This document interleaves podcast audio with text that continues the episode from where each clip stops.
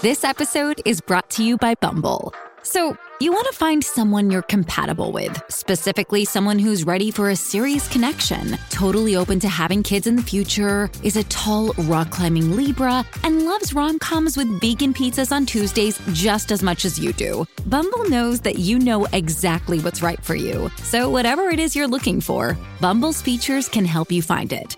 Date now on Bumble. Now, back to your tech report. Welcome back to your tech report. He is Mitchell Whitfield. I am Marco Flalo. Thank you guys for being along for the ride. Mitchell, a very fun Yes. iOS 14 story for you. Okay. W- one of the features in iOS 14, actually in iOS 13, um, they en- they enabled shortcuts, Siri shortcuts. This is kind of like a programming language, kind of pseudo programming language that lets you create, um, you know, tasks that have different, you know, triggers. So you can make it open an app and hit this button if the app actually enables it. I- interesting kind like of like a voice macro almost, like you're Yeah, creating exactly. a macro. macro. Okay. macro. That's a great Okay, word yeah. for it. And you can assign your own icon to these macros. So, Okay. um, a gentleman um, who obviously saw this and, and realized his name is James Trapp out of San Francisco. He's a designer. He decided, let me make some icons that people can use for these shortcuts because he saw how people were customizing their actual apps and their actual uh, home screens. So he created this icon pack and he started to sell it for 28 US dollars. Okay. Well, um, a, a fellow, a YouTuber uh, by the name of MKBHD, Marques Brownlee, um, talked about this guy and talked about his icons, which skyrocketed the purchases of these uh, icon packs from what he was making, you know, a couple hundred bucks or 6K to about 40K uh, after the first day. And he hit sales of about $116,000 Oh from my gosh. 4,188 customers. And that is as of the writing of the article that I'm reading now, whereas who knows where it is today. But just shows you the influence of certain people, especially the credible ones like MKBHD. like Marques. Yeah. Exactly. And I was going to say, first of all, bravo to Marques Brownlee for doing that and, and supporting and promoting people that are doing cool things, not just Yeah. big companies. He really is a champion of just good products in general, which I love. And it does good to show you why, Mark, you just mentioned it. There's a reason that, that like people are called media influencers. When you have the kind of reach that MKBHD has, uh, reaching 10 million people. I mean, what does he have? Is he up to like 12 million or 13 Oh, he's million to, he's up to subscribers like now? 12. Yeah. It's, Yeah, it's um, it shows you, like you said, the power of social media and being wielded in a good, positive way, not to trash. And that's you know that's not what Marques does. He likes to promote good stuff, and he does, and it helps this person, it helps people get a good product. Yeah. So bravo all around. I think that's great. Yeah, so I, I like that. Good story. And, and that, that's one of those features that, you know, I think in iOS 14 that do stand out. But it's one of those features that I think people don't necessarily pay attention to because there are so many other fun things to do in iOS 14. Uh, you know, starting with just customizing your your actual home screen, which is great with widgets. Like it's it's it's, it's changing the device for me. Absolutely. And I, again, and I get it. And, and Android folks have every right to giggle at us right now because they're probably saying, widgets, we've had those for years. And yes, you have. And iPhone users have been upset about it for years, not being able to customize with a widget. For people that don't know the difference between an icon, you know, like an app icon or shortcut on a widget, on your on the normal iPhone, you have the little icons that represent each of your apps. Little little square you touch it, the app opens. A widget is a larger device that's interactive that gives you information that you can control. You can tell I, I want a weather widget, and it comes in different sizes. And the you know iPhone allows you to resize that widget three different ways. So, you know, small, medium, and large widget takes up a decent portion of your screen, but it allows you to customize mark the information that's most important to you. And the way I've designed, where's mine? Uh, the way I design mine, Yeah. uh, just just because it gives me the information that I need at the very top. I have my calendar. I'm showing Mark right now, Yep. in the biggest widget possible, or sorry, the medium size. Then underneath, I have stocks and uh, weather. And then, you know, from there I can go and I can create more of them. But for me, having this calendar widget mark has been life saving because I don't know about you, but I have problems with notifications, even though I program everything Oh, so yeah, same thing specifically. Same thing. Birthday notifications don't come up, even though it's programmed to come up the day before, the day of at 9 a.m. Sometimes it doesn't happen. But with the calendar widget open, right there on my home screen, I can't avoid it. It shows you things for that day, appointments, birthdays, important events. So there's no reason to miss anything just because SIRI forgets to tell you or reminders forgets to actually remind you. So yes, big So- widgets, I'm a big fan. So I have a, a, smaller calendar widget on the top of my device here. If you take a look at it over here, uh, yeah, yeah. just a little square that shows me the what's upcoming next. Um, I haven't gone into great detail about really getting a lot of the widgets in there, but I have the weather widget on my second screen, on my Right. second on my second page there, and then I got rid of everything else. Like I, I literally I started removing all the apps that I don't use frequently because on on the far right, when you scroll all the way to the right, you have the app library, which is a way for you to search the entire device for the apps that you use, and it actually prioritizes apps in the way you use them. So it brings you know the more frequent ones to the top, and I find that is a great way to look through my apps. Like they're all sitting here, and I can just kind of scroll up, and they're already categorized into genres for me, so I don't have to worry about it, which is pretty cool. But definitely, the widgets really transform this entire device. And it also makes you realize how much we are all creatures of habit. And by that I mean, did you realize, Mark, how many apps on your phone? And when I say how many apps, I mean like maybe 90% of the apps that are on your phone you don't use or haven't used in months. I, I couldn't believe how many apps I hadn't touched in a year, two years, three years. But I, I, I like, I don't know about you, but I get to this point where it's like, you know what? I Let's might not use there. this app every day. I know. I'll leave it there. It doesn't, Same doesn't, bo- it doesn't bother me. And I might, when I need it, at least it will be there. But now it doesn't have to clutter up your home screen anymore. You don't have to have all these little dots and, you know, even folders that get cluttered with games that I never play or utility apps I never use that are, have no utility to me. So it was, it was almost like spring cleaning for me. It was a great Yeah. opportunity for me to get rid of stuff because I know they're still going to be there, but visually get rid of the clutter. It's like emptying out your attic or your, you know, storage space, whatever you, just get rid of the clutter. You don't need it. There are very few apps we actually use on a daily basis. So for this, I thank iOS 14. Yeah, you know, the same way. I have so many apps on there, and I try to clean it out. I try to keep it relevant, but it doesn't always work because there's so many things on there. I'm like, yeah, let me keep that up here just in case, which is which is pretty cool, and I, and, I- and I go ahead and do it. Um, the the other one that I, I kind of like, it's it's just a stupid feature, man. Uh, What? Just, just picture in picture is something that we should have had across Yes. the board. Um, and we've had it on the iPad for a bit. The fact that it's just now coming to the iPhone is just ridiculous.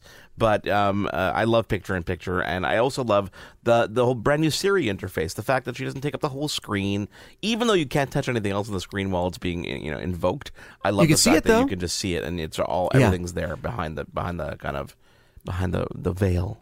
And uh, you know what? And again, you say this is a small thing, and you know, literally and figuratively, it might be a small thing. But I can't tell you how frustrating it was that when a phone call came in, or when a FaceTime notification came in, uh, how your whole screen would be hijacked, regardless of what you were doing, reading, how you were interfacing with your iPhone.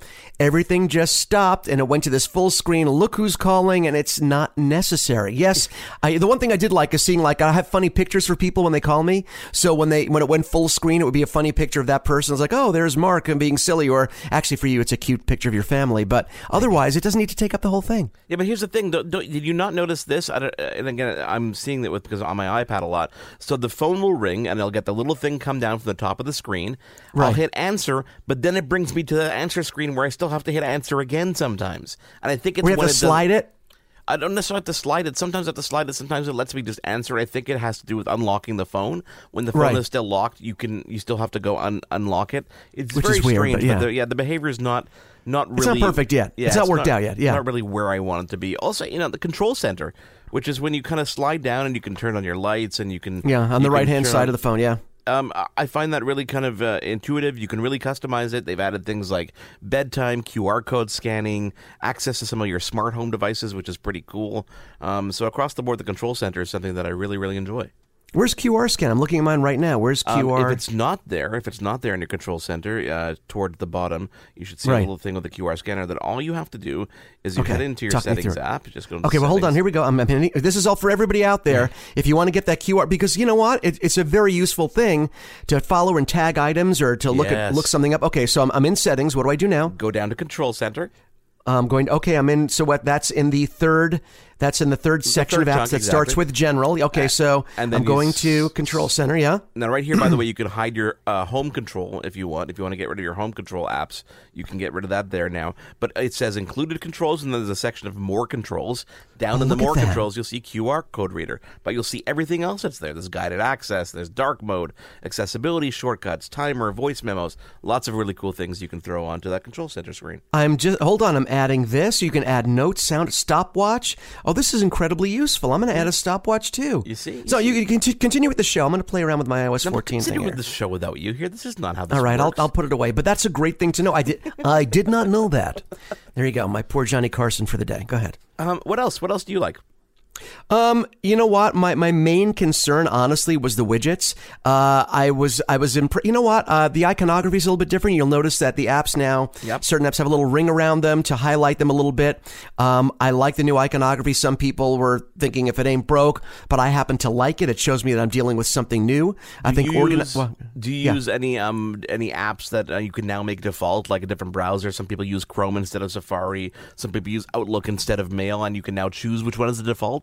Uh, I, I I appreciate no I did I did know about that but I haven't changed anything because I still I still use the default engines that I use of course you know in my everyday which was fine. I just you know Google search and Safari is the browser and all that stuff so that wasn't an issue. I'm just looking around my phone now and the one thing I will say um, at first and this is before uh, .01 came out I guess the, the first fix the first the immediate fix um, and that was uh, that it, there was a little bit of a delay. There was a lag uh, for S I R I. Actually, I could say Siri because you have to say hey first. Yeah. Um, so there was a little bit la- of a lag with Siri. She had a little problem recognizing and getting her you know work done. There was always a big delay. I found that has been the gap is closed. That speed gap is closing as updates come out. I just want to give a little thing out there to people, and this is courtesy of uh, Brian Tong, who do- also does some great YouTube videos. Um, he used to do Apple Bites, I guess, on uh, CNET, and then he has his own brand, Apple Bits. Um, really good stuff. And he he gave a little recommendation to people that I'm going to pass on to Aaron. Thank you, Brian Tong, for this. So he was saying there are people that are going to be downloading, like yourself, Mark, the latest version of iOS 14.2. In beta, you're doing it right now. You're testing it. I will tell people right now if you're planning on getting a new iPhone, even though that event is going to be October 13th, they haven't made it official yet, but that's when it's going to be. We're going to they're going to announce the new phones, probably come out with some in October and some in November. If you plan on getting a new iPhone, do not and I repeat this, do not download the 14.2 beta on your main device that you plan on transitioning into your your next iPhone because when you do your backups, it will back up the beta that you have and then try to put it on your new phone. All the new phones are going to be shipping with an earlier version. They're still going to be shipping with 14.1, not 14.2 because it's not ready yet. So if you if your last save on your main device is to an, a beta of 14.2, you will not be able to transfer that information onto your brand new iPhone. You'll have to wait until the official release of 14.2 before you can actually because it won't you can't go backwards. You can't go backwards. You're not going to be able to go backwards with the new phone. So do not use 14.2 on your main device if you hope to get a new iPhone because it's not going to ship with that version and it will not let you go backwards. So a little bit of love out there to our audience. If you're an early adopter, use it on a second device. And unless you don't care about getting a new phone, then go crazy. We got about two minutes left, but I wanted to talk about the Translate app because this is something. Oh, yeah. it's become a go-to for me, especially living in Montreal with English and French. Being able to quickly translate stuff and respond to an email in French is really cool. I know a lot of people are enjoying the real-time translating. When you turn your phone landscape, you can actually carry on a conversation with someone with a little bit of a lag, but you can just speak in your native tongue, and it'll translate it and actually dictate it to the other person in their native tongue as well. So it detects what language you're actually talking to, which is pretty cool. Um, you know, so many other things across the board. CarPlay, you can customize the backgrounds now, which is pretty cool. And I really, I, I really want to get my hands on a car that supports car keys. I want to be able to use my phone as a car key for my car. That might be the actual only requirement for my next vehicle. I might go for a car that has and supports car keys. How about you? Isn't it funny though? I you know, no, I, I totally hear you. For me, it's just CarPlay in general. Uh, and by the way, did you know that BMW, one of the last, one of the few holdouts for using CarPlay, who's actually charging customers a subscription stopped. They fee? No, no.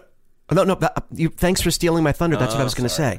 Yeah. No, the last holdout. Thanks, Mark, for ruining my little bit. Uh, yeah. So uh, BMW used to charge people for CarPlay. They finally stopped doing that. Bravo. But that's something I look for when I buy a new car. If it doesn't have CarPlay, I kind of uh, lose a little interest because I like the interface and I like having everything. You know, not worrying about updating maps, just using Apple Maps. So, yeah. Thanks for ruining that, Mark. That was great. What's your favorite feature of iOS 14? Let us know. Email contact at yourtechreport.com. Of course, if you want to check us out online, it is at Your Tech Report. Thank you guys so much for being here. Thank you to Brent and Michelle over at iRobot. Check out the uh, iRobot 7, and we're going to have a feature on that coming up in the coming weeks. Thank you guys so much for being here. Again, at Your Tech Report everywhere. On behalf of Mitchell Whitfield, I, or Brittany, as we called you earlier. On behalf of Mitchell Whitfield, I am Marco Flallow. We will speak to you again next week here on Your Tech Report. Go, go get me a BMW with car keys, okay? Please, please, please. You've been tuned in to Your Tech Report. Join us again next week for another edition. And be sure to follow Your Tech Report online. Email us contact at yourtechreport.com. Follow us on Twitter at Your Tech Report. Like us on facebook.com slash Your Tech Report for the latest in breaking tech news and reviews. yourtechreport.com.